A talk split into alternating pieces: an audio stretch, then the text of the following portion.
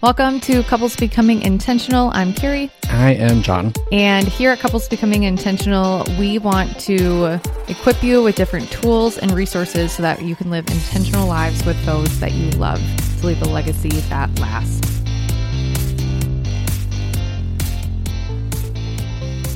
Welcome to this week's episode of Couples Becoming Intentional. Today, we are going to be kind of doing a follow up of Jon and I's conversation that we had a couple weeks ago with Don and Suzanne Manning. You can go back and listen to that episode. But today we're really going to be talking about how we parent through kind of their framework that they've talked about. So if you have not listened to that episode, please pause this and go back and listen to the one with Don and Suzanne Manning because that one is just chock full of kind of the topic we're going to be talking about today, but all about how we parent through the true identity and vision that we have for our family.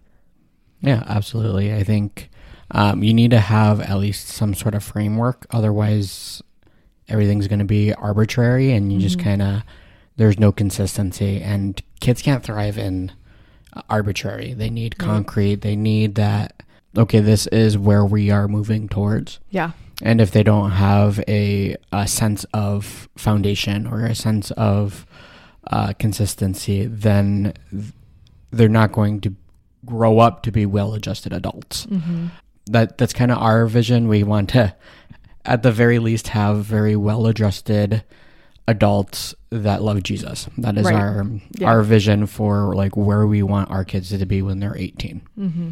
How we get there is through like okay, what what identity do we um, want them to live in, and what is our framework?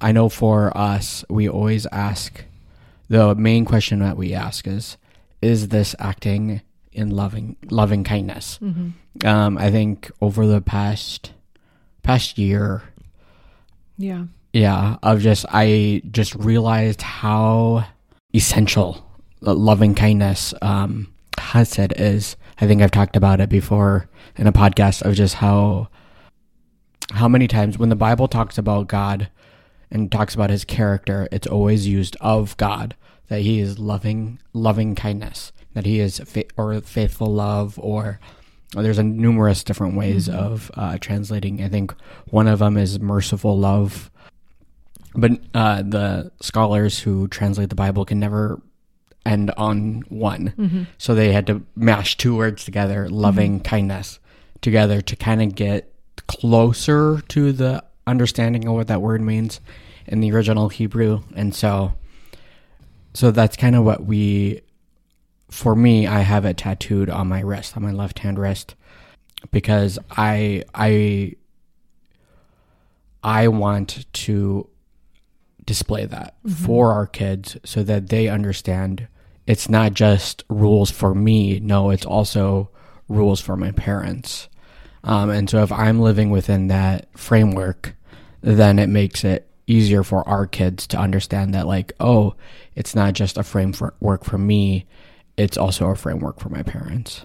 Right. And I think when you and I were having the conversation of kind of adopting this as the vision and the mission for like the trajectory of where we want to raise our kids within this framework, I remember having a really big conversation because we were both grown up in do this, don't do this do this, don't do this. Don't do that because it's wrong. Do this because it's the right thing to do. Mm-hmm. And then you just create a society or at least a family of rules. And then you think, okay, if this is my framework, then this is how a relationship with Jesus is, is do this, don't do this.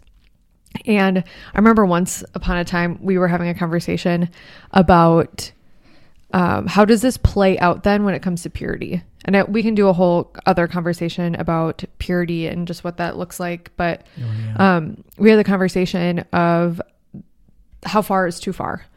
And when you look at it through the lens of what is loving and kind to that other person, person you're dating that yes. you may not marry. Marry, yeah. Yeah. What would be most loving and kind for them?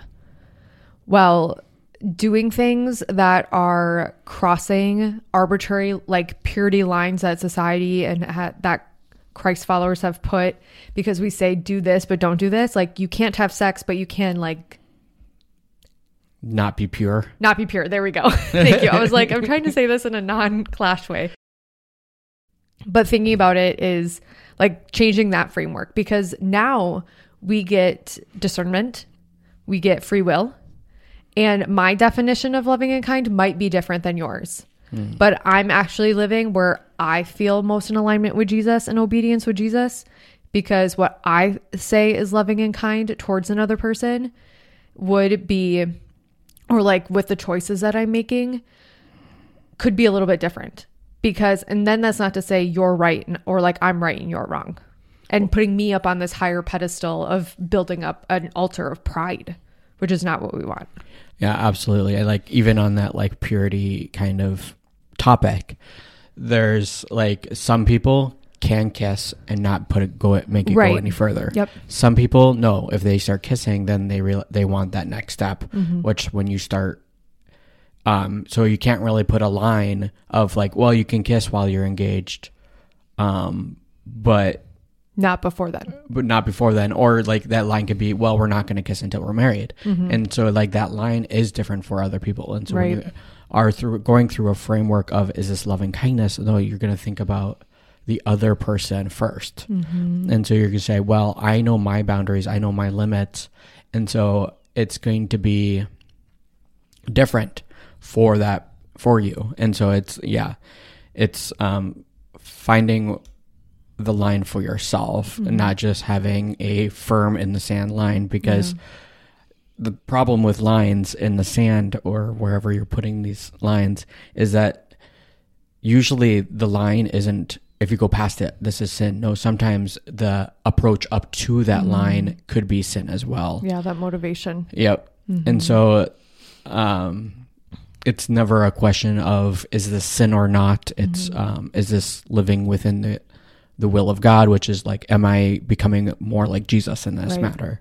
So I would love to kind of turn this. So that was one example. How does this show up then when we're parenting young kids? So we have a very aggressive child. Uh, we don't know where it came from. Maybe I think in part it's kind of from me.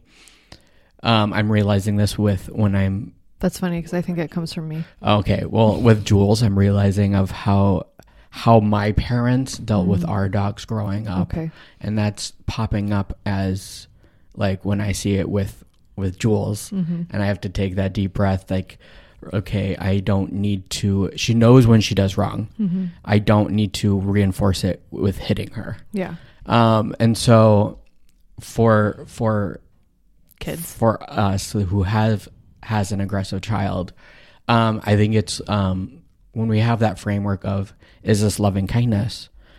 I remember sitting down with our oldest and saying like finn when we love someone hmm. because you say you love mom and dad you say you love your sister we don't want to hurt them. We want to do what's best for them. Mm-hmm. And if we are physically harming them we will get to emotionally verbally mm-hmm. eventually we're still in the physical. Mm-hmm. Um, when we're physically harming them hitting punching biting whatever that's not loving or kind towards mm-hmm. that person. And i think when i sat down and had that nice calm conversation with him it kind of like he had an epiphany almost of just like oh and he just broke down in tears. Right. and saying like oh i don't want to hurt you Like I do love mom. i do love dad i do love my sister some days it doesn't show but yeah it's the um we when we have that kind of that framework it makes it easier to have those conversations about around difficult conversations granted Yeah. we're not in like the weeds of like oh let's Emotional type of right but like season. when we're like it'll still translate really well Mm-hmm. Yeah. of like well you shouldn't be doing that with your girlfriend or Mm-hmm. like is that really loving an act in, In your friendships. in your friendships in your Towards your teacher, Right. towards your coach, all these different things. yeah Uh, one of the things that we had kind of talked about this in the beginning, but asking the question, what is loving and kind in this situation? We're big proponents of asking questions. Uh, we've talked about that in a way earlier episode over a year ago about the importance of asking good questions. And I think that when we're able to frame it, when they're in any sort of situation of what would be the loving and kind thing to do, and to remind them, for them to process, for them to come up with an answer, rather than me saying, Hey, buddy, it would be most beneficial if you held the door open. Like me telling them to do something is a lot different than them coming up with a solution all on their own. When I asked the question, what would be a loving and kind thing to do? Because let me tell you, the difference in how they feel about themselves is astronomically different. Because if I tell Finn, hold the door open for somebody versus him thinking about what would be the loving and kind thing to do to hold that door open for somebody, he feels proud because he came up with that idea. We all love ideas that we come up with the most. Mm. You could give me the best idea for something, but I'm going to love it more if it was my idea. Right. Because somebody's recognizing me and my ideas and what I was able to do. So when we empower our kids to be able to do that, it's building self confidence in them as a human being. Mm-hmm. Not just I'm obedient, but I actually choose the right, the most loving and kind way to go about something rather than I'm just obedient because I'm doing what my parents tell me to do. Right. Because when you have um, rules, if you just um, base your parenting off of this is what we do, this is not what we do, it kind of, it's very easy to slip into legalism. Right.